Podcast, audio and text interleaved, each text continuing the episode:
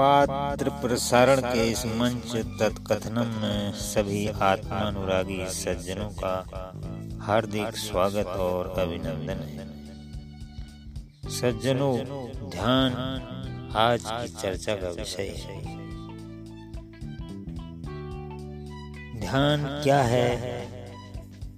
ध्यान का फल क्या है? ध्यान किसे कहते हैं? ध्यान कितने प्रकार का है? ध्यान क्यों करें? ध्यान कैसे करें? ध्यान कहाँ करें? ध्यान कब करें? ध्यान किसका करें? ध्यान कितना करें?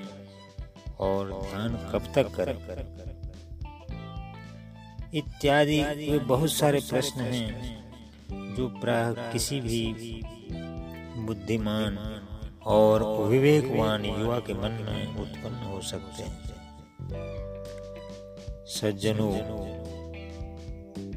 जीवन के हर क्षेत्र में आज विज्ञान और तकनीक की वजह से प्रचार और प्रसार की मानो बाढ़ सी आ गई है, जिसमें सही और गलत, असली और नकली, पेड़ और फेल फ्री और फर्जी को पहचानना आसान नहीं। लेकिन एक बहुत ही सरल और सीधा उपाय है, जो धीरे धीरे हमें नीर शीर विवेक प्रदान करता है, और वो है ध्यान। यद्यपि ध्यान सकाम और निष्काम दोनों प्रकार का हो सकता है, लेकिन किसी भी प्रयोजन से हो, ध्यान हमेशा हमें एक स्पष्ट और विस्तृत दृष्टिकोण देता है। भले ही आज हमारा लक्ष्य या उद्देश्य केवल भौतिक, सांसारिक भोगों को प्राप्त करना मात्र ही हो, लेकिन सही और सर्वमान विधि से उन्हें प्राप्त करने पर हम इस ध्यान को ही आगे बढ़ाते हुए परमार्थ लक्ष्य अर्थात मोक्ष को भी प्राप्त कर सकते हैं। सज्जनों, इस विषय को थोड़ा और गहराई से समझने के लिए हमें मनुष्य की विशेषताओं और मनुष्य जीवन की प्राथमिकताओं को जानने की आवश्यकता होती है। सनातन संस्कृति के अनुसार मनुष्य ही इस सृष्टि का सबसे अधिक बुद्धिमान और विवेकवान प्राणी। है विवेकवान कहने का मतलब है, मनुष्य में ही दो, तीन, चार, इस प्रकार कई स्तर हैं। कई स्तर की सजगता या होश है। उदाहरण के लिए, जब मैं कुछ कार्य कर रहा हूँ, जैसे बोल रहा हूँ या लिख रहा हूँ तो सोच भी रहा हूँ और साथ ही मैं ये भी सोच सकता हूँ कि मैं सोच रहा हूँ। और फिर मैं जान भी रहा हूँ कि मैं सोच रहा हूँ। और इसी प्रकार मैं आगे कई स्तर तक अपने सोचने, जानने को जान सकता हूँ। अनुभव कर सकता हूँ कि मैं जानते हुए सोच रहा हूँ, अर्थात बहुस्तरीय सजगता और ये केवल मनुष्य में ही होती है। जिस मनुष्य में जितने अधिक स्तर की सजगता होगी वह उतना ही बुद्धिमान विवेकवान सुखी संतुष्ट और शांत माना जाता है। जब यह सजगता अपने चरम पर होती है तो यही निर्वाण या मोक्ष को प्राप्त हो जाती है जिसे जीवन मुक्ति कहा जाता है। तो सज्जनों वास्तव में मनुष्य जीवन को भी एक परियोजना या प्रोजेक्ट की तरह सफल या असफल कहा जा सकता है। और ये बहुत कुछ इस बात पर निर्भर करता है कि इस परियोजना के सभी चरण उत्तरोत्तर समुचित ढंग से संपन्न हो रहे हों। यदि प्रारंभ में ही कुछ मूलभूत त्रुटियाँ होने लगे तो प्रोजेक्ट को अंत तक पहुंचाना बहुत मुश्किल कार्य है। तो सज्जनों, जीवन रूपी इस परियोजना या प्रोजेक्ट के चार चरण हैं और वो बहुत ही अंतर संबद्ध हैं, या कह सकते हैं को रिलेटेड हैं इंटर रिलेटेड हैं, और वो हैं धर्म, अर्थ, काम और मोक्ष। अब इन चार चरणों में यदि कोई शुरुआती चरण ठीक ठीक ढंग से नहीं अपनाया गया तो बाद बाद के चरण अपने आप ही गलत दिशा में भटक जाएँगे। और मनुष्य जीवन व्यर्थ हो जाएगा अर्थात पशुवत हो जाएगा। मनुष्य में ध्यान करने की सामर्थ्य और उससे प्राप्त होने वाली विवेकवती बुद्धि ही वो शक्ति है जो धर्म पूर्वक अर्जित किए गए अर्थ अर्थात द्रव्य भोग आदि से कामना की तृप्ति करा सकती है। और फिर काम की तृप्ति हो जाने पर मोक्ष स्वतः ही स्वतः सिद्ध है। स्वतः सिद्ध है मतलब उपलब्ध है। इसलिए ध्यान वो आवश्यक गुण या सामर्थ्य है जिसके बिना मनुष्य प्राय पशु है। ध्यान और मनन कुछ सीमा तक समान है और मननशील होने से ही मनुष्य कहा जाता है, मनुष्य की श्रेणी सर्वोत्तम है। मनन रहित मनुष्य पशुवत जीवन जीने को बाध्य हो जाता है और उपद्रवों से घिरकर अधीर हो जाता है। और कई बार आत्महत्या का भी प्रयास कर बैठता है। इसलिए सज्जनों, भौतिक, सांसारिक चीज़ों के लिए भी यदि हम या हमारे द्वारा ध्यान पूर्वक धर्म में रहकर प्रयास किए जाएँगे तो यही प्रयास, यही अभ्यास हमारे आगे के जीवन के लिए मज़बूत नींव का कार्य करेंगे नींव यानी बुनियाद फाउंडेशन का कार्य करेंगे और हम आप तो काम, यानी पूर्ण काम होकर भुक्ति और मुक्ति दोनों के भागीदार बनाए तो इस प्रकार हमने देखा, ध्यान कोई शौकिया या मनोरंजन के लिए किए जाने वाला कोई अभ्यास या कोई प्रतिष्ठा का विषय नहीं है, बल्कि दिनचर्या का एक अनिवार्य और आवश्यक कार्य है। और जो प्राचीन काल से ही प्रत्येक मनुष्य के लिए नित्य नियम का एक महत्वपूर्ण अंग रहा है घटक रहा है। दुर्भाग्य से आज की जीवन शैली एक विडम्बना सी हो गई है और इसी के चलते मनुष्य शब्द अपनी सार्थकता खोता चला जा रहा है। आज मनुष्य मनुष्य कम मशीन ज़्यादा हो गया। बल्कि मशीन में मशीन से भी गया बीता हो गया, क्योंकि मशीन में गलती होने की संभावना कम रहती है। मल फंक्शनिंग नहीं करती। मशीन लेकिन मनुष्य में इस ध्यान की कमी की वजह से, या इसी की वजह से जो है उसमें अविवेक अविवेक पैदा होने की वजह से उसकी ज़िंदगी नरक नरक नरक जैसी ही हो गई।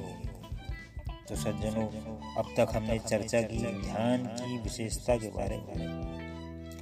अब हम आगे बढ़ते हैं, लेकिन हमें लगता है एक ही एपिसोड में इस विषय की सारी चर्चा पूरी होना संभव नहीं है। इसलिए प्रयास आगे भी जारी रहेगा। आज दो तीन बिंदुओं को समझने का प्रयास करते हैं। शेष बिंदुओं पर भविष्य में चर्चा करेंगे। तो सबसे पहले प्रश्न आता है कि ध्यान क्या है? सज्जनों ध्यान को समझने से पहले मनुष्य के अंतकरण को समझना उचित होगा, जिसे प्राचीन भाषा, प्राचीन शास्त्रीय भाषा में अंतकरण चतुष्टय कहते हैं। अंत माने आंतरिक, अर्थात जो अंदर है, करण माने इंद्रियाँ, अर्थात कार्य विशेष को करने में जो सक्षम है, जैसे हाथ, पैर आदि ये बाह्य इंद्रियाँ, ऐसे अंतर अंदर की इंद्रियाँ। और चतुष्ट माने चारों का बंध है। इसलिए अंतकरण चतुष्ट इसको कहते हैं। माने चार करणों का एक समुच्चय या बंध। इस अंतकरण समुच्चय के चार चार करण अलग अलग क्या हैं? पहला, मन है। मन अर्थात चेतना की ऐसी अवस्था जो भिन्न भिन्न विकल्पों को प्रस्तुत करे। मन कहलाता है उदाहरण के लिए, अमुक कार्य करें या न करें। इस प्रकार का, नहीं, उस प्रकार करें ये जो संकल्प विकल्प है।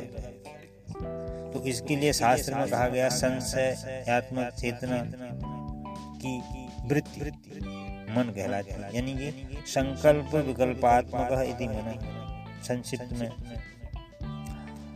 अब अंतकरण के जो चेतना है, उसी की जो दूसरी अवस्था है या दूसरी वृत्ति है, उसको कहते हैं बुद्धि। अंतकरण चतुष्टय के दूसरे करण के रूप में जो बुद्धि है, चेतना की एक ऐसी अवस्था जो निश्चयात्मक है, अर्थात अनेक विकल्पों में से एक पर स्थिर हो, कार्य करने के लिए अब निश्चयवान है। उदाहरण के लिए, अमुक कार्य इस प्रकार करना है इसमें अब किसी प्रकार का कोई संशय नहीं है। तो यही निश्चयात्मक बुद्धि मतलब निश्चयात्मक चेतना जो है वो बुद्धि। चीज़ एक ही है, चेतना, और उसी के अवस्था और रूप के हिसाब से चार नाम बता रहा है।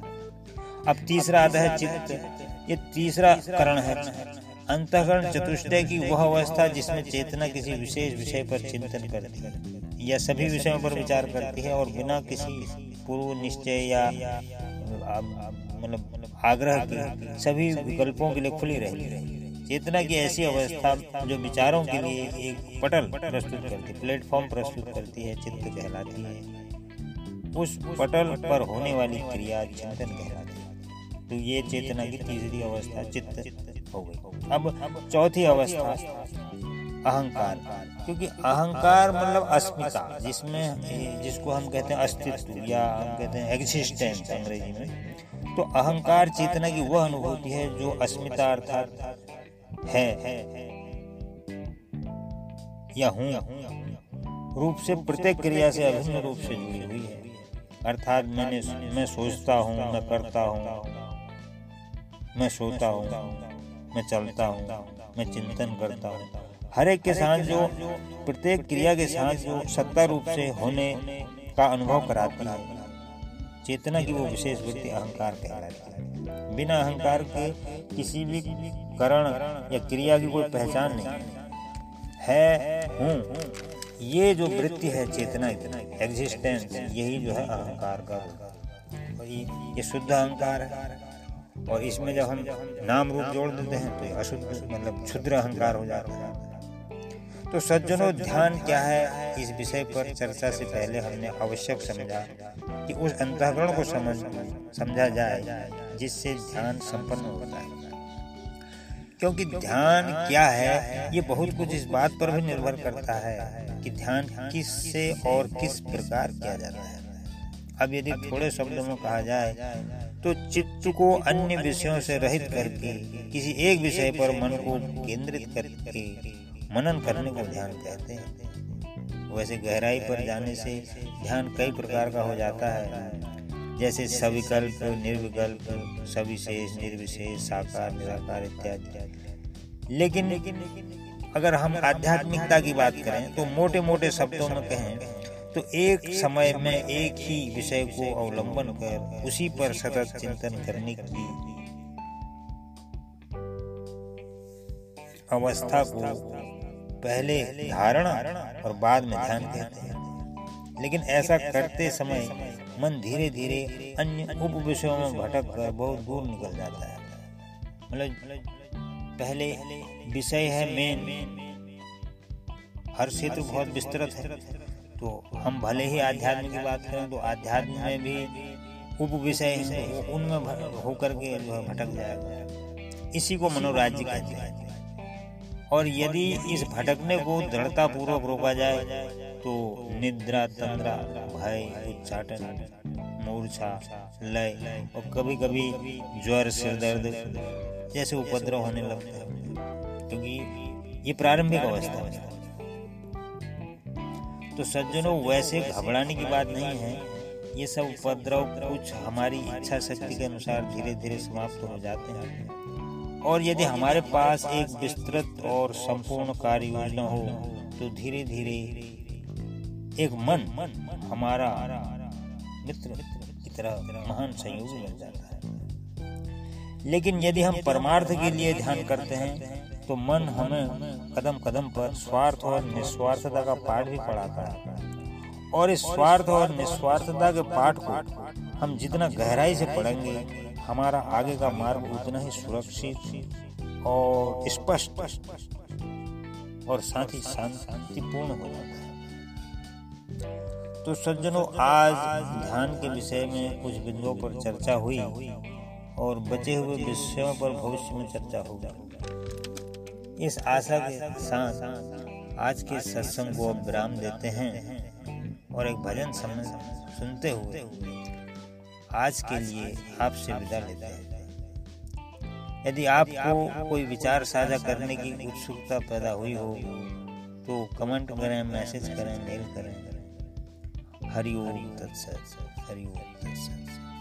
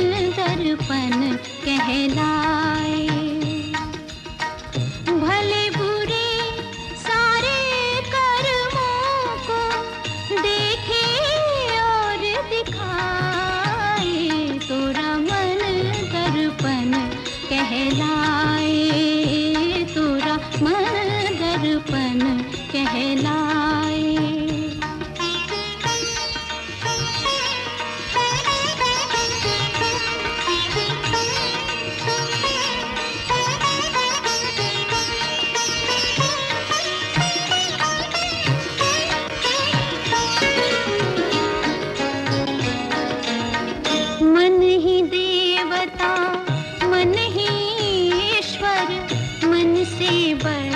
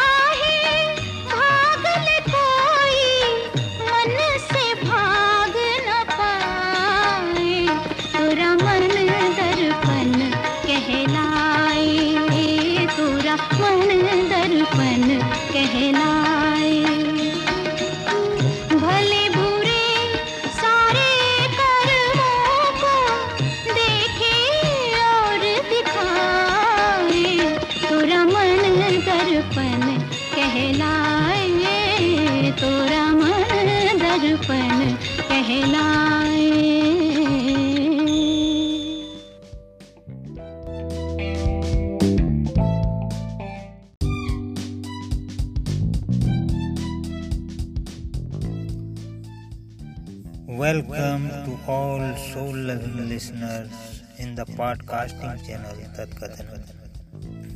Today, our subject of satsang or discussion is meditation. First of all, we divide our subjects in following points and then after we will discuss on it one by one. Where I think it may be take some more episodes. The first point, what is meditation? Second one, what is the benefit of meditation? Third, how many types of meditation? Why we do meditation, how we do meditation, where we do meditation, when we do meditation, on which we do meditation.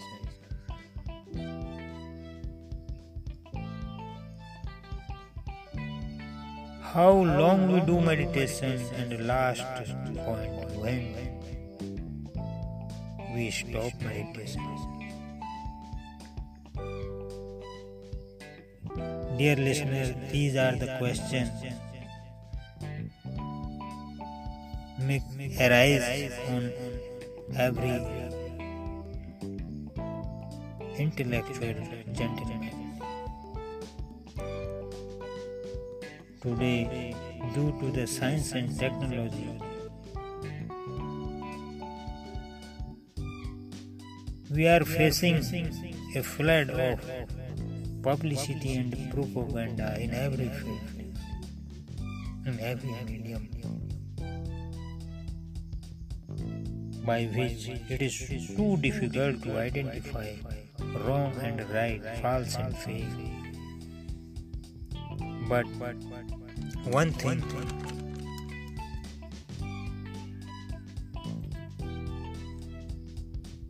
Meditation gives us always a right vision with the clear and wide approach to the know or how we know the reality. It is no matter today our purpose of meditation may worldly but if we follow the rule of nature, one day come when it help to us to jump on the field of spirituality. Dear listener, man is the most intellectual being in this world, in which inborn multi-level awareness. For example, as I am speaking or writing in the same time, I am thinking also that I am doing same. And I also know that I am thinking as well as speaking. It may be increasing more layers or steps as per our level of awareness of consciousness. To increase this level of awareness that is the actually purpose of meditation, by which one can achieve worldly prosperity as well as liberty from ignorance. When this awareness in its extreme point, the man get enlightened and his soul free from every worldly foundation like disease, oldness, birth and death. Finally, we can say the meditation is only quality and capability by which one can differentiate man and wild. Without meditation, our life become like animal and captured by many problems. Therefore, sometimes we choose suicide also. That's why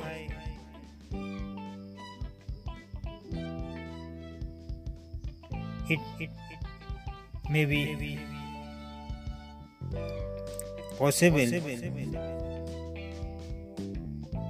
that meditation how helpful and compulsory for our life. Now no need to explain how much importance of meditation in our life and what is the benefit of meditation. After discussing on two points, what is the meditation and what is the benefit of meditation, now we discuss on third point, how many types of meditation. So, dear listeners, there are so many types of meditation according to their method or practice but in the real means, here I want to say only two methods as per purpose of meditation. One is for our worldly objects, and other one is for spiritual knowledge. First one called Sakam for our prosperity, and second one called Niskam for our spirituality. Now, today, with the ends of this episode, we are thankful to all of you. Hopefully, remaining points of this subject will discuss detail in upcoming episodes. If you have any query and comments, kindly mention or mail Hari Om Hari